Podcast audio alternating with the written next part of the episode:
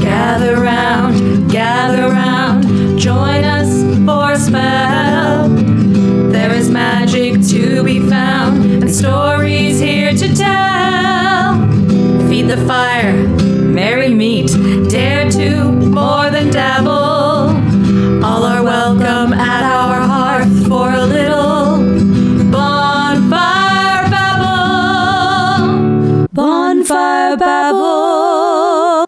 Welcome to the bonfire. Exploring Magic with Two Modern Witches. I'm Corey. And I'm Deva. Hello, everybody. Howdy, howdy. And happy Chinese New Year. Woohoo! You will hear this the Wednesday before Chinese New Year, which is on January 22nd this year. It sure is. I love Chinese New Year. Me too. I can't wait to talk about the ways that I have celebrated it in the past. Yeah. But first, I have a thing I want to talk about because I think it's relevant to your interests. Oh, yes. I want to know. And you probably already know this, Maybe not. but you probably already know this. I just learned this and I'm just like, whoa about it. Which is that the style of singing that Dolores O'Riordan of the Cranberries does is takes its inspiration from keening. And I didn't know that. Isn't that cool? And I love that because keening is awesome. And did you know that there's like a lot of discourse about keening in Ireland that's like, really? Yeah. We don't do that. Or, yes, we do. Or, our like, I don't know, ancient, like uncivilized ancestors did that. We don't do that. And like people are like, yes, we do. Yeah. and it's wild. But it kind of makes me feel a little bit validated at the fact that every time I sing a cranberry song, I feel like so catharsed. It's like a total catharsis. I think Florence and the Machine and also uh, Natalie Merchant, Oh, sure. 10,000 Maniacs. Oh, yeah. Yeah, I think they What have some. throwback. Yeah, they have some similar styles as well, and I wonder. I wonder. Now, now I want to investigate that. Hmm. I love the cranberries. I love the cranberries. I was listening to Zombie earlier and I was like, that's neat. And then out of nowhere, a video popped up on one of my mini feeds because I am so online, just chronically online. Uh, popped up with a history lesson about Keening and Dolores O'Riordan. And Oh my like, gosh. That's incredible. that is so cool. That's incredible. That's so neat. wow. And it makes a lot of sense, and I just love it. And I'm a firm believer in wailing and keening and letting your feelings out when they're loud. Uh, oh yeah. I do a lot of noise. I make a lot of noises, just kind of like in my everyday life. When I have Mhm. feelings, I make a noise out of them, and I think that that is great, and we should all be allowed to do it. Yes. Eh, So here is the thing that I have done for years and will continue to do is when I'm in pain, which I'm going through an episode right now, y'all. You do look very cozy. Though. I am very cozy. I'm laid out so that uh, uh, nothing will cramp. But when I am in pain or I have to stand up and the a certain thing hurts, I start to sing. sure. even when it's like I wouldn't normally make a noise and it alleviates and it expands. And I have come to the conclusion over the last two or three weeks that I have a new definition or a new word I want to use instead of relax. Mm. And that is expand. Sure. Just expand your body because that's what we teach in healing is, you know, making that space outside yourself for the pain to inhabit, not just your body. I think also that ties into because you start singing, Mm-hmm. and singing is like completely tied to breath, Oh, and yeah. breathing creates space. and in the gut And in the uh, gut. radiating from the center of your body all the way out. If we sound like we're referencing something, it's because we are. You just haven't heard it yet. No, you've heard that oh one. yeah, air. You've heard that one. but we talk about it again in yeah, we talk about it again in Fire, which is coming out next next week. Next week, Yeah, when you hear this, it will be next. We we can say and next. then in bulk, mm-hmm. and then yeah, okay. Man, time means nothing. I don't even know, man. It still doesn't. It's fine. I thought it would come back a little bit after the pandemic. No, not for me anyway. Not for me. Yeah. Anyway, Not for me. Do you have any babble today? I that I think was was probably it. Except that River's here again, and River is not letting us rest when it comes to recording. Yeah, she's she's been very interesting. So at some point, I may have to go try to find a place for her to live during our recording session because all of a sudden she's like, "No, I want Corey, I want Detta, and I want to be all up in your I wires. just want to yell." yeah. I want to headbutt all your electronics and I want to scream at you. so you might hear her a couple of times, but after that, she's out of here. you get two strikes. so I might have gone a little bit over the top superstar student on this episode. Okay. So I would like to take us to the library. That sounds amazing. Let's do it.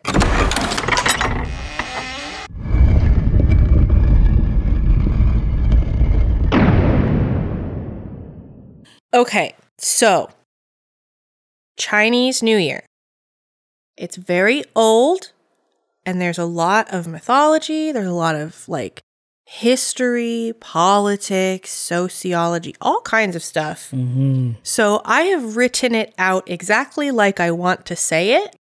And I'm gonna make it try I'm gonna try to make it not sound like I'm reading from a paper, but definitely my book report today about Chinese New Year. Here it is.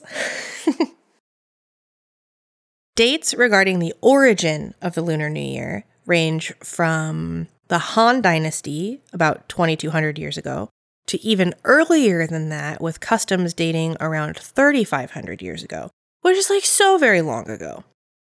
Lunar New Year celebrations are held in many countries, including, but not limited to, China, Indonesia, Malaysia, the Philippines, South Korea, North Korea, Taiwan, Thailand, Vietnam, and Suriname.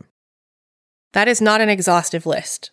It is also celebrated everywhere that people have spread, bringing it with them. So, all through the sort of Chinese descendant diaspora, there is a Lunar New Year or Chinese New Year. It is most commonly called Chinese New Year, but the People's Republic of China has officially adopted the title Spring Festival, while others in countries that have populations of Chinese descent, they refer to it as Chinese New Year or Lunar New Year. It is called Lunar New Year because it is based on the lunisolar calendar and it is the time of year when spring begins. In January? Yep. Whoa. Yep. I didn't know. The end of January. Wow. Spring is coming. Well, I am excited about that. I also am excited about that. My mom the other day was like, Isn't the day supposed to be getting longer? mm-hmm. It's like, Yeah, mama, they are. Well, and Doesn't here feel like it. Seattle, no, it's been very dark. It's so dark and cloudy. It is so dark. And today the rain has been like real rain. yeah, Like not that misty garbage, but like rain. yeah. Yeah. So all of that, all of that information came from many, many, many sources. We are going to have them listed in the show notes, but I there was some Wikipedia pages to get some dates. There was uh, Chinese high, uh, ChinaHighlights.com had several pages of really fascinating information. One of which will be linked that has three legends and stories about Chinese Lunar New Year's and that was fascinating. Britannica, histor- uh, history.com, almanac.com. Oh, I just closed one like a real ding dong. That's okay. I had several. I think it was the Ancient Origins one. Yes, it was. Mhm. Ancient Origins, and then an expat.or.id, which is a website that I looked at for some customs and things in Indonesia. And it was fascinating. Cool. Yeah, but those are my sources. Okay. I have digmandarin.com, the Works of Life, two articles, a New Year article and the Ancestors article is so good. And I'll link both of those. Arts and Cultural, Google. um, at eight things you should know about the lucky envelope, and I can't, or envelope, uh, and China highlights as well. And then my friends. Incredible. Our community should be some of our resources, Yeah. I think. I will tell you one of the things a friend of mine told me that I didn't know uh, just this week. Other than uh, I did know that it is the year of the rabbit, Yes. which happens to be one of my daughter's years. She said that when you're in China, you can, once it's your year, you can wear a red belt with anything and everything, even your uniform. If you're required to have a uniform and it's really strict at work, you get to wear a red belt because it's your year. Auspicious color. Isn't that wonderful? I love that. That means next year I could wear a red belt anytime I wanted. Oh, your year of the dragon. So are my other two. Yeah. That's awesome. Yeah. Cool. Cool. Why don't you do any library stuff you have and then I brought a special story time. Oh, okay. I'm going to be talking about the red envelope out at the bonfire. Okay. And that has to do with money and it has to do with money magic. I want to talk to you about very briefly. I promise not to go down a rabbit hole. I just want to remind everybody that capitalism is not commerce. And the reason that I want to do that is kind of what Corey was just saying. This is what my friends call Chinese New Year. It's basically live long and prosper, make lots of money, and celebrate. That was a quote directly from her. I want to mention this because I think a lot of witches, and I've talked to several witches over the last couple weeks that have hangups about money. And Corey was saying when we were chatting about it beforehand that that's probably a cultural thing. And I will also say I think it's a I think it's really rooted in women's DNA that they shouldn't have money and if they do they should give it up and if they're going to be pious and pure and stuff like that they should give it up and I'm going to say right now hell no No. we need to stop making money evil because it is the currency of the world that we are presently in. Mm-hmm. And that capitalism is a structure that the government, this particular government, has adopted in order to run their commerce.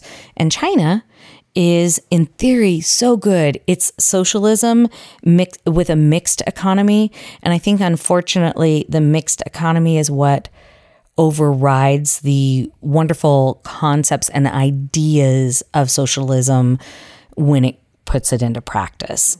So I think I figured out my ideal would be socialism with democracy. That's true democracy, not with any gerrymandering or anything like that. So I just wanted to mention that. Promise not to go down a rabbit hole, but I've got a, t- a whole page of notes on it. If you're interested, I'll put them somewhere. If you are one of the people that have issues with with money, I want to encourage you to also seek out roadblocker spells because that will help you so very much. And then my other library library stuff, I think I think other than the 8 coins story, did you see that one? No. So the 8 coins were originally given to these kids on a lunar n- new year. Yeah. I did read this. Yeah. yeah. Go ahead. Go ahead. The evil Lua, L U I, it's gone right out of my head. That the evil demon came and w- was going to harm these children or harm their financial ability, but the coins turned into these Chinese fairies and protected them and drove with their light the evil demon away. That is what the eight coins represent. You don't put coins in the red envelope. That's probably the biggest I can direct you to, other than Oracle Bones, which is such a beautiful article about the bones and how they are carved with astrological astronomy signs and animals. I'm going to read this right from Ancient Origins. As its Chinese name suggests, oracle bones have been found in one of either two materials animal bones or turtle shells. And they find them, they don't kill them to get them. So, for the first material, the main animal bone that was used creating the oracle bones was the scapula. Isn't that fun? And probably because it had such a large base to carve on. Or the shoulder blade. Oxen seem to be the preferred choice for this They of have an big, animal. strong shoulders. They probably have Mhm. big old scapulae. Yeah. Nevertheless, oracle bones have been made from a shoulder blade of deer, sheep, and pigs. Of course, those are all animals that they would eat. Yeah. And the second material is the turtle, the flat underside of the turtle that was used. That's fascinating. So that is that's probably my biggest library stuff for you. And then I've got so much stuff to just talk about out at the bonfire that absolutely these articles reference. Yeah. I can't wait to read all the articles you Yeah, found. they're fun. We found some stuff that was the same, and Detta found some stuff that I did not find. Yeah, and I can't wait to watch yours either. She has a great YouTube video she's going to post for y'all. I'm pretty excited about it. Yeah, I can't wait to watch it. Now, I guess my question for you Mm-hmm. is Would you like story time to be here in the library or out at the fire? Out at the bonfire. Okay. All right, let's head out.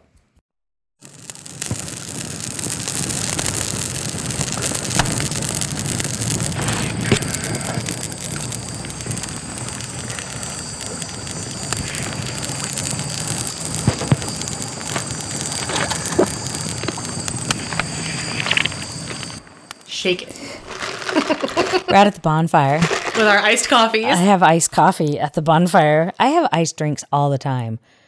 Oh my goodness. I yeah, iced drinks Yeah. pretty much all the time. Yeah. Very rarely do I do a hot one. Well, my friends, I have a story. Story time. Now, this is the A legend I found a few versions of, and so I put together the parts that I liked the best from each of them and wrote it in a way that is linear and cohesive. As with legends, that can be tricky to do because there's different versions all around. Oh yeah. So, this is the story of Nian. Nian was a beast with the body of a bull and the head of a lion. He lived in the wilderness, but deep in winter, just before spring, he would run out of food to eat. This is when he would come to the village and eat livestock, food stores, even villagers, with an especial taste for children.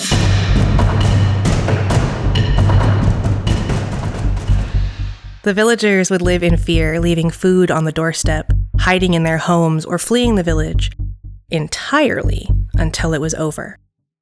The villagers lived this way until one year, a wise old man refused to flee or hide.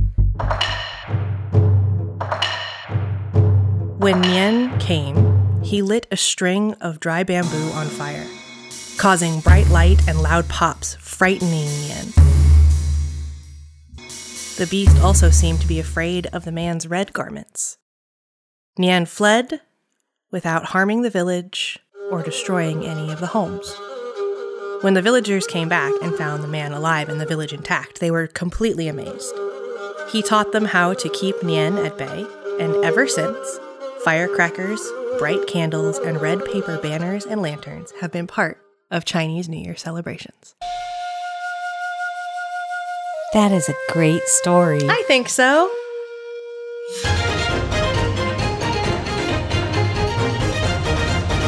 That story includes a version that I found on China Highlights and on history.com and on another one, the name of which I can't remember right now. Sorry.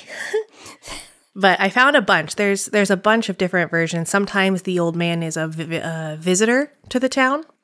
Like he doesn't live there and he's like, why is everybody so scared of this thing? And other times it's an elder in the town, which I think is neat and makes sense since a lot of the customs, which we will talk about, are very elder and ancestor focused.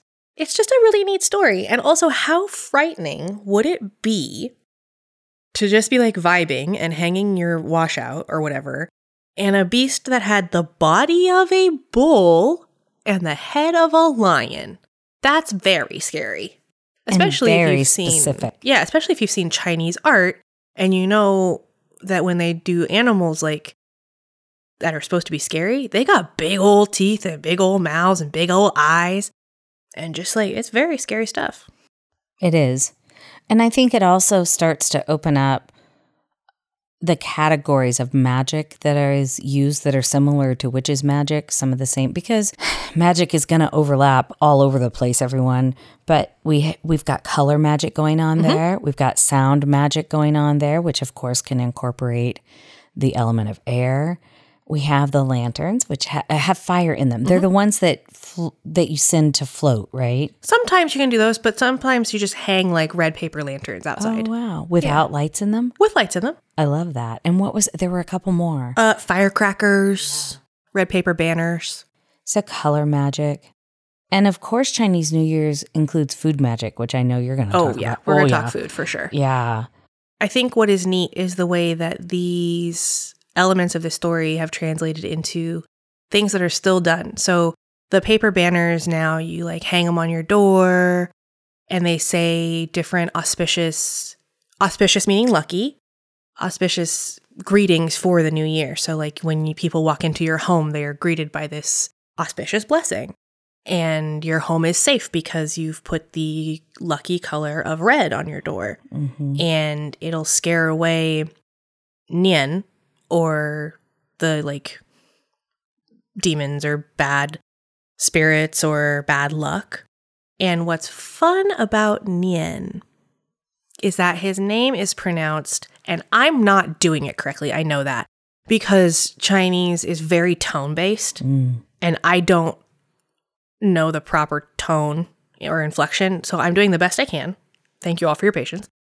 But the pronunciation of Nian is also the same pronunciation for the word year. So he is the New Year beast, which I think is neat.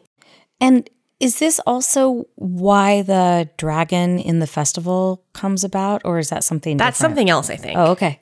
Uh, I don't know. But I do know that one of the customs I did find was the lion and dragon dances, Nice. which is something I have had the incredible pleasure to see Mm-hmm. because I used to live in Chinatown. Wow. Oh, it'd be fun to go down there. This we yeah, all y'all that have. If you have an international district, Yeah. please visit it.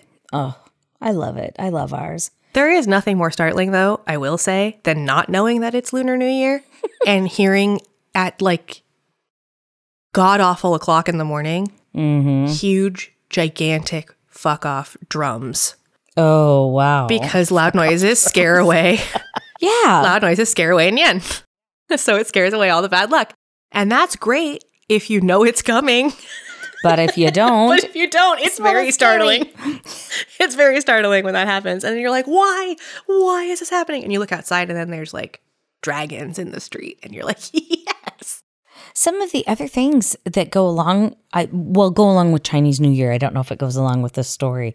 On actual Chinese New Year, you shouldn't throw out any trash. Mm-hmm. You shouldn't sweep anything. Mm-hmm. Don't use the number 4 because in that culture in in I think Chinese specific culture, it means death. 3 is a lucky number. I think a lot of places in China don't have a fourth floor officially. I think that's right. Kind of like how we don't have 13th floors a lot. Yeah. Although 13 is not unlucky. We know this. Just represented, which is We know this. those dang people. Yeah. And I, I, I, ju- I so enjoy all the magic that they put around the celebration. And I also really like the ancestors. Yes. Do you want to talk about that before I talk about the red envelope? you go ahead and talk about red envelopes. Okay.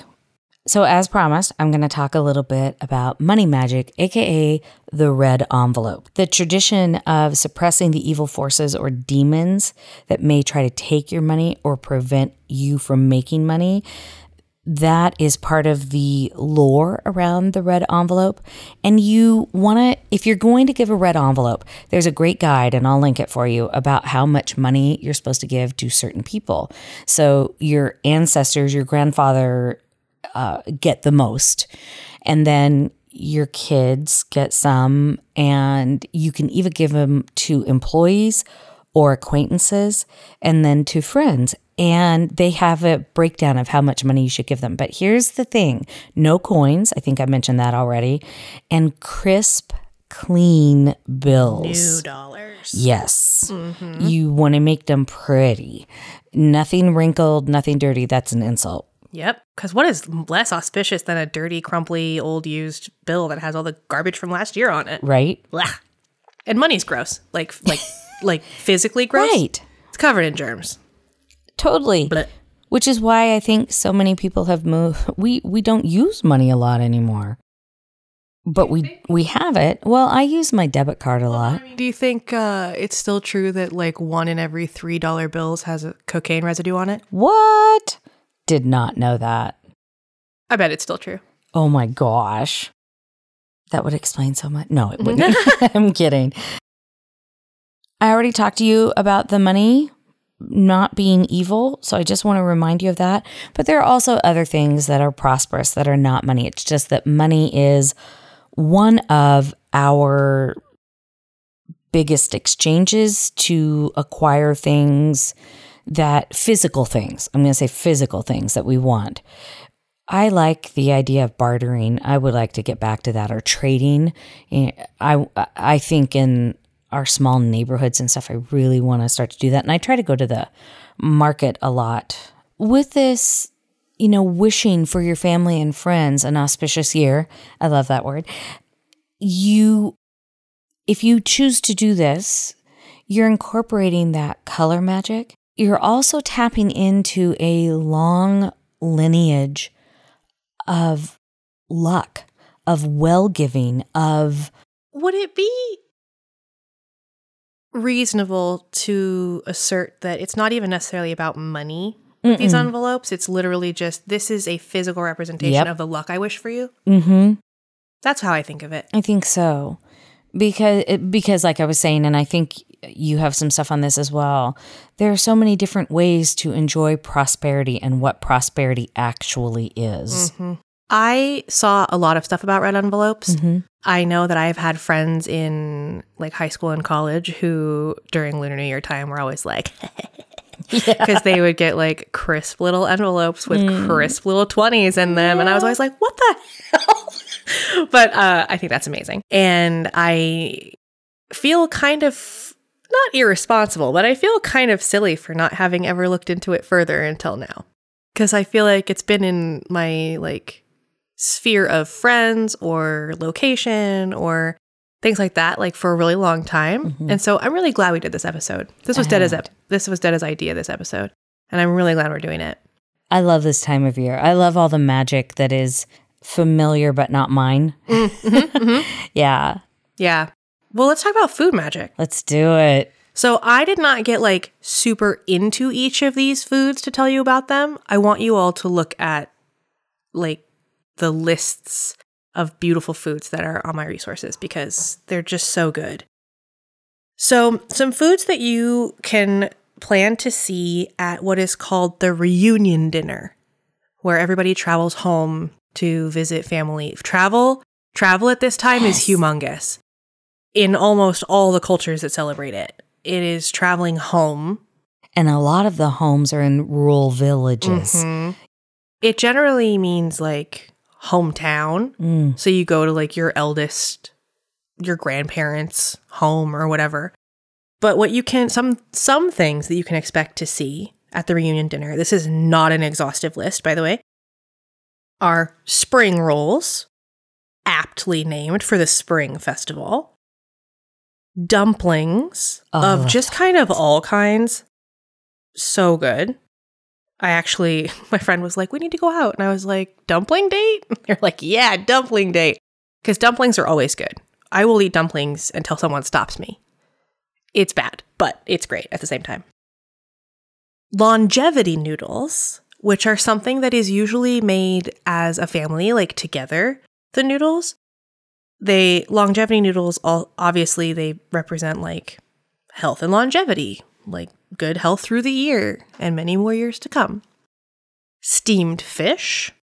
Fish is a huge sign of health and continued wellness. And there is also a custom to eat half the fish one night and the other half the next night to prolong that that prosperity and wealth or health. And I read from Dig Dig Mandarin, I think it was, that you don't eat all of it and you make that offering to someone. So I love that there are two different versions of that. A lot of the food will end up at ancestral offerings, uh, which is also prevalent in a lot of cultures. Steamed chicken. Chicken is a sign of richness. whatever that sounds like in your life, richness, whether that's money or, you know, other types of wealth. Nian Gao, which is a rice cake or a New Year cake. Uh, there's also moon cakes, which are a different type of rice cake. Seaweed, lotus seed, and bamboo shoots are some vegetables that you will find on this reunion dinner table. Hot pot has become sort of a huge staple for most families that What is- celebrate. What is that? Oh, she you should see her face. What just is hot pot? Yeah, her oh face just got so happy. Goodness, Detta. hot pot is the most incredible thing. Okay. Oh my goodness. Now you would have to go to a place that does vegetarian ones. Okay. because they bring you a pot to your table and they set it on a burner and it's full of broth and you just add stuff to the broth and make your own soup. This is how I learned that I love fish balls more than almost any other food on this earth Oh and my will gosh. eat them till I'm sick. So that's like shabu shabu. I wonder if it's the same thing. Probably similar. Yeah. On 12th night, I wasn't able to go, but Tammy met with one of our kids and their fiance. We have two daughters getting married this year. Oh my. And they went to Shabu Shabu because, you know, I don't eat meat. And it was like, oh, well, she's not going to be with us. We're going. Yeah. And they were so sweet. They took tons of pictures. They do vegetarian version there, a complete and total vegetarian version. And it's so great because going to pay to cook our own food, but it is not really that. I mean, we do, so but it's so much more. It's so cool. Oh, that's Yeah. that's cool. Hot pot is the shit. I think that when it comes to places where you have where you quote have to cook your own food, Mm-hmm. hot pot and Korean barbecue are the best places because you get to cook your own little cuts of meat on your own little grill and like wrap it in like your little leaf and add your ssamjang and like make a little wrap with it and just like num num num num num num num. I'm so hungry now. I am too. and I want Korean barbecue. Yeah, I want hot pot real bad. Because they've done such a great job of making vegetarian versions. And that's the other thing too that I found a lot when I was looking at the food stuff and the, that they have some tofu and Yeah. and vegan dishes. It's not all pork Yeah, no. or fish, which I love pork and fish. There's a sh- pork and shrimp dumpling at Din Tai Fung that is so good. Mm, I want dumplings. But after all the food, drinking is a part of the celebration as well. And the main alcohol that I could find referenced was baijiu, which is a rice wine. Mm-hmm. And it's a Chinese rice wine. And you might be like, I'm seeing a real rice theme here. Rice is super duper sacred in China. It is a huge crop, it is a huge resource. It is in almost everything. And so Lunar New Year meal is going to have rice things, it's going to have egg things, and it's going to have fish things. And it's going to have uh, situationally specific vegetables, like sacred or auspicious vegetables. When I was doing the research for the food part of this, my mouth was just kind of full of spit the whole time because I was just like, this all sounds amazing. I am drooling. I'm so hungry. I want dumplings now. well, now I want dumplings. You're welcome. But that is just some of the foods you will find. And those will vary based on the country you're in celebrating. And even based on the family that you're with. And even in China, because China is, say it with me, class, e fucking normous. All of the different regions have different specific customs. Yeah. So I want you to remember that everything that I am saying, if I say the word China, I am being very general. Because China is huge and full of many, many distinct cultures Oh, with yeah. distinct customs and distinct languages. So, just something to think about. That's cool. That's what I've got for foods. Do you have any other? The only other thing that I wanted to talk about was the ancestor work and the ancestor altar, which uh, Corey's heritage has ofrenda. And we don't have it, and Native Americans have honorings. Everybody seems to have honorings to ancestors, to old people, to respectful old people. Like one of the main central themes around New Year it, are their ancestors, those alive and those who have died. Mm-hmm. It- I don't know why we don't have anything Yeah. you know it's such a beautiful tradition and that is where i had read that the lanterns come in the ones that they light and they send up to their ancestors mm-hmm. and they try to keep them light but they also include things like money or food or their- Flowers. yeah flowers they're special things and they ha- have to do it in a way that they'll still float Oh, it's like the end of Kubo and the Two Strings. yes My heart. it is exactly like that Oh my god. Yeah. There's also a beautiful, oh, I'll try to find it, y'all. It's a short story that I heard on Selected Shorts where a grandmother is talking, is she, who's passed away, and she's observing Chinese New Year and what are they going to do? And they keep forgetting this, and and will they remember? And and at least yours are still coming. Mine, I'm starting to fade away because that it's a such a beautiful story. I'll see if I can find it. I also I want to point back to something that Detta said. Respectful elders. Mm-hmm. ancestor work and family work can be very tricky for a lot of people. So just remember that if the old people in your life are shitty and disrespectful, you do not have to spend your energy on them. No. That is okay. You can just skip those ones. one of our class oh Go ahead. are you sure mm-hmm. one of our classes this year is going to be on ancestor work. And here is what i have learned. One you have the opportunity to heal your ancestors should you choose to do so. If you want to. you do not have to. Yeah. and i'm talking about the ones that are dead not the ones that are still alive. Even if you need to skip a couple generations. But here's the other thing too y'all.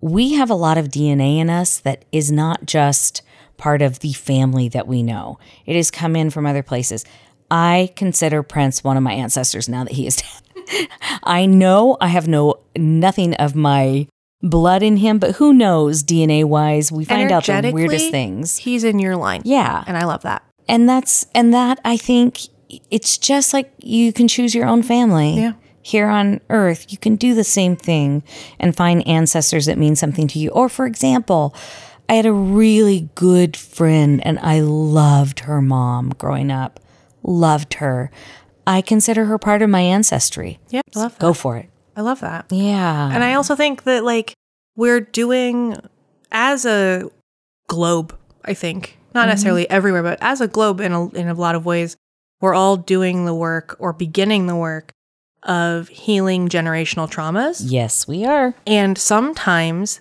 that means no longer giving energy or interacting with toxic branches of the tree so true and it's okay. We know that it's not an easy thing to do.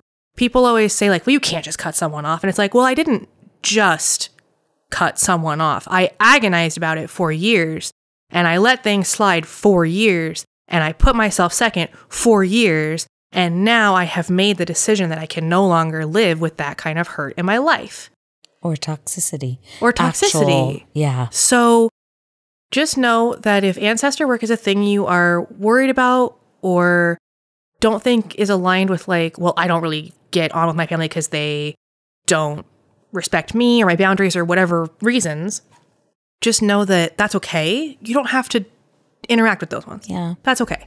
yeah And while I may not know much about filial piety, which is honoring one's elders in Chinese culture, you know, do the thing that is healthy and good for you. And do the thing that makes you feel like you're honoring your ancestors to whatever extent you need to and and keeps you safe. that's great Yeah. honoring your ancestors, the ones that you have such toxic relationships with, or those that are still on this planet, depending on when that happens. No, I'm going to say whenever that happens, it gives them the opportunity to heal or not. And that's not your job. Nope. It's great if you can help.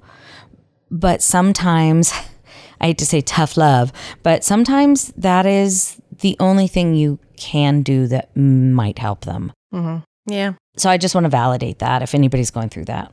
Ancestor and family work can be really complicated. It can. Do you want to talk about some fun customs? Sure, go for it. Okay.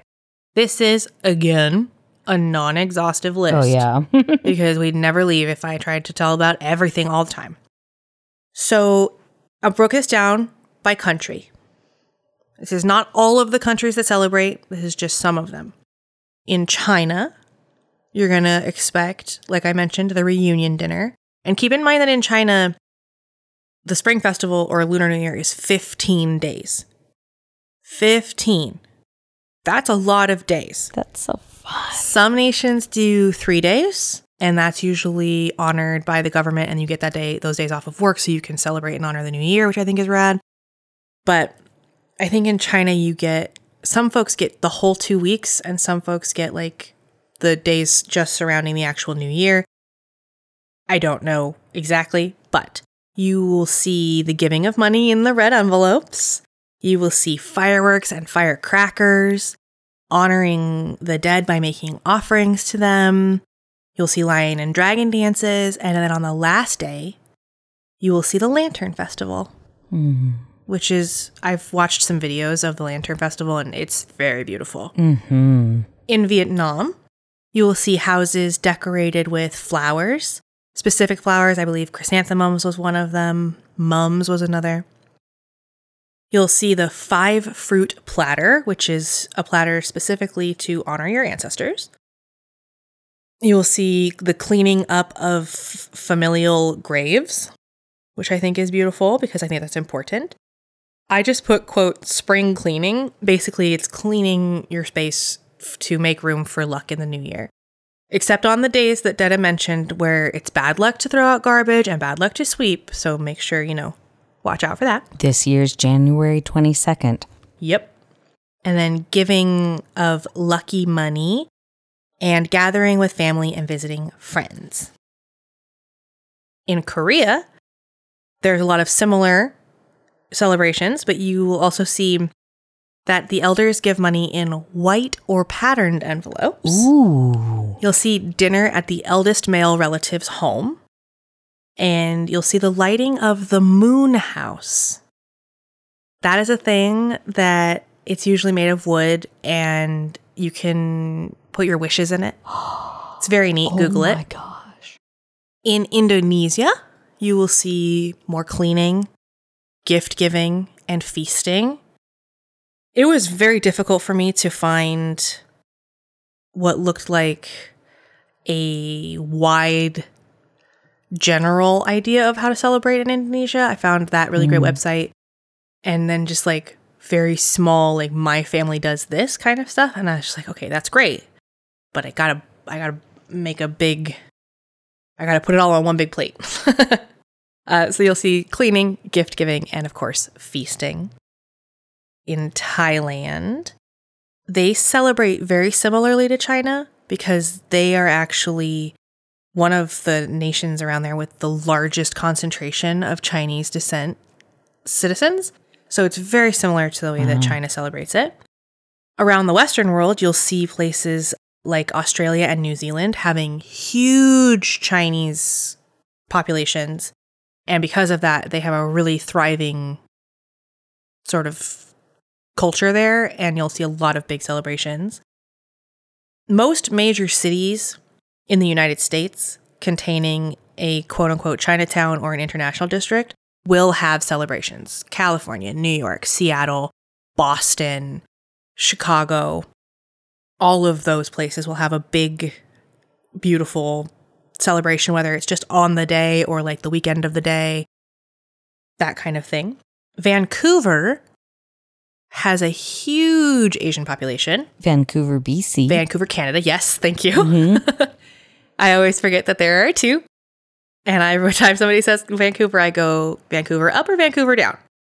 Uh, this one's Vancouver up in Canada. Has a huge Asian population. Huge.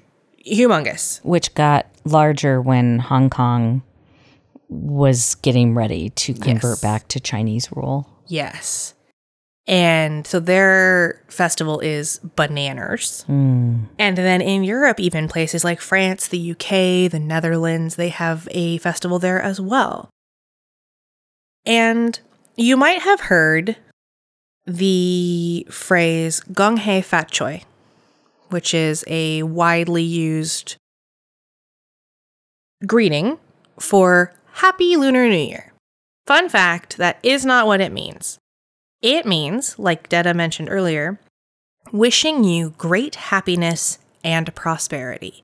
So it's a totally rad and totally appropriate thing to say at Lunar New Year.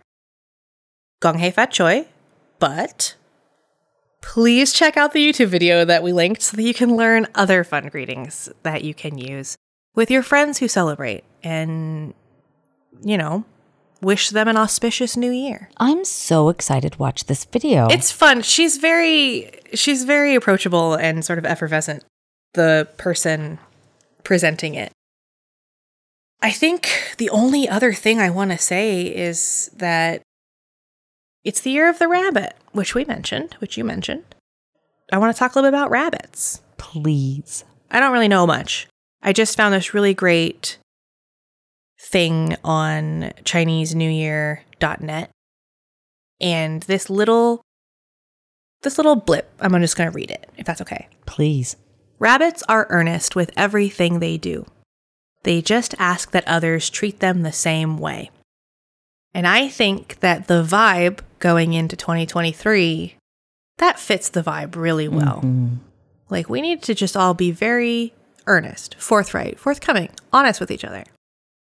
In Chinese culture, rabbits represent the moon, and some say it is because the shadows of the moon resemble a rabbit. Others say it's because of the rabbit's pure characteristics. It's also part of the earthly realm, which is neat. Got it. And I just, you know, I love it. I'm stoked on rabbits. I'm trying not to get greedy for next year because next year it's the year of the dragon, which is my year. And she will be wearing a red belt. I'll be wearing okay. red all the time. This is very much like my book report today. So I appreciate your It didn't- patience. It didn't feel like a book report. Oh, good. It felt really interesting to me, anyway. I, I'm sure to our listeners. Oh, good. That's all I have, though. Well, cool. Let's throw up some sparks. I would love to do that. Yeah. My Spark is a musician. She is Chinese American and her name is Sofya. I don't know if it's Sophia or Sophia, but it's spelled S O F Y A Wang. And she's great. She's very queer and her music videos are very queer. Her music is very good. It's giving kind of like um like hot sad girl vibes Oh, wow. but like kind of upbeat about it. If you know, you know. Wow. I think. I know exactly what Yeah. you're talking about. yeah. So please check her up, Sofya Wang. Cool. I'll make sure to tag her Insta so that you all can check her out. She's not new or anything, by the way. She's been around for several years now, but I just recently found her. So I'm very excited. yeah. Well, my spark is a play. Ooh. Actually, I'm going to mention two of them, but one of them I can actually link and give something physical to Corey to put on a tile. And that is the online bookshop called WOB, W O B, which is a B Corp. And if you don't know what that means, it means that they are committed to the environment in such a big way that they went through a process to get certified and paid a lot of money to become that. So they uh, it it represents legitimacy, like not just oh we're doing this. It means that they have proven that they do it. Patagonia is the is another B Corp. I love Patagonia. I do too.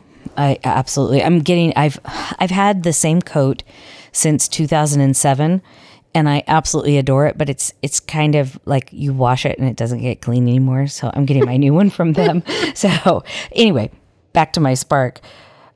Last year, my spark was stop a a p i hate org and i just want to remind you of that because that's not a yearly thing i'm hoping that's a an everyday thing, and we have that linked in our link tree. But this year, I want you to check out Snow in Midsummer.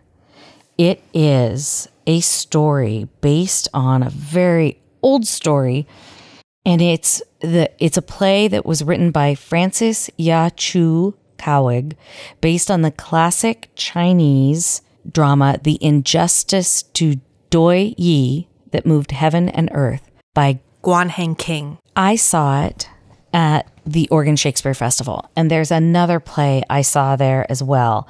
And I was trying to be good and didn't write it down. Darn it, I, I took it off. But there was another one I saw a couple years after that, and I could not find an actual script for that one. It was an original, also done at, oh, it was White Snake. It was White Snake. I know for a fact it was White Snake. And I think there's an anime series about White Snake, and I don't know if it's the same one, hmm. but it is. It was a Chinese anyway. Absolutely beautiful, beautiful plays, and I really want to encourage you. If you can, it's six dollars on Wob, but you can also find it. The first, it took me forever to find it for sale because it's at so many libraries, online libraries. Mm. And that's where I kept finding. I thought, well, I can't do that though because not everybody can go to this library. So I bet at your local library, everybody, you can find it. It is so beautiful. I also encourage you, if you're interested in Chinese magic, I won't call it Chinese theater because it's not. It's different. Yeah, it is different, but it's theatrical Chinese storytelling. I'll, I'll say, or or it's theatrical storytelling in Chinese tradition, but with a modern take on it. And so there are puppets, but not like you would imagine puppets, where dragons and snakes and stuff move. It's just absolutely beautiful. I love puppetry. Yeah. And White Snake is really gorgeous if you can find clips of it online and I'll try to. Snow in Midsummer is beautiful, but it's also freaking ear it's a ghost story Yeah. basically and it's, thriller. very appropriate for Chinese New Year. Amazing. I have heard of this play, but I've never seen it. Which one? Snow in Midsummer. Oh yeah. Yeah. We were really lucky. And I'm excited about Wob. I didn't know about that bookstore. Well, that's all. That's all. Happy New Year. Happy Lunar New Year, everybody.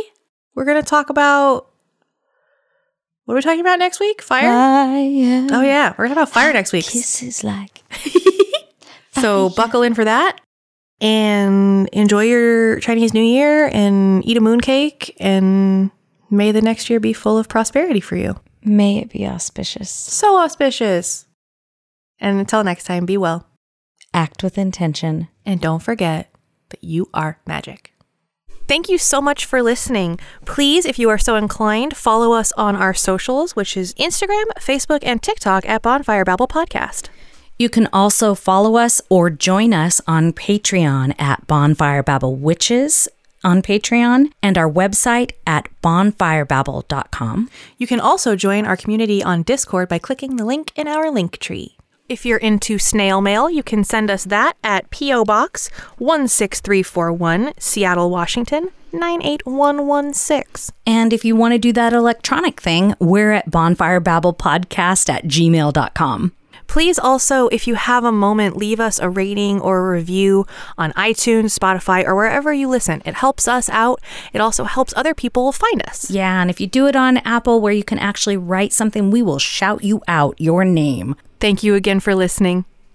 Bonfire Babble podcast recognizes that we live and record on the traditional lands of the Duwamish tribe. We honor their past and present stewardship of the beautiful land and the life giving energy they provide. To learn more about the tribe, go to realrentduwamish.org.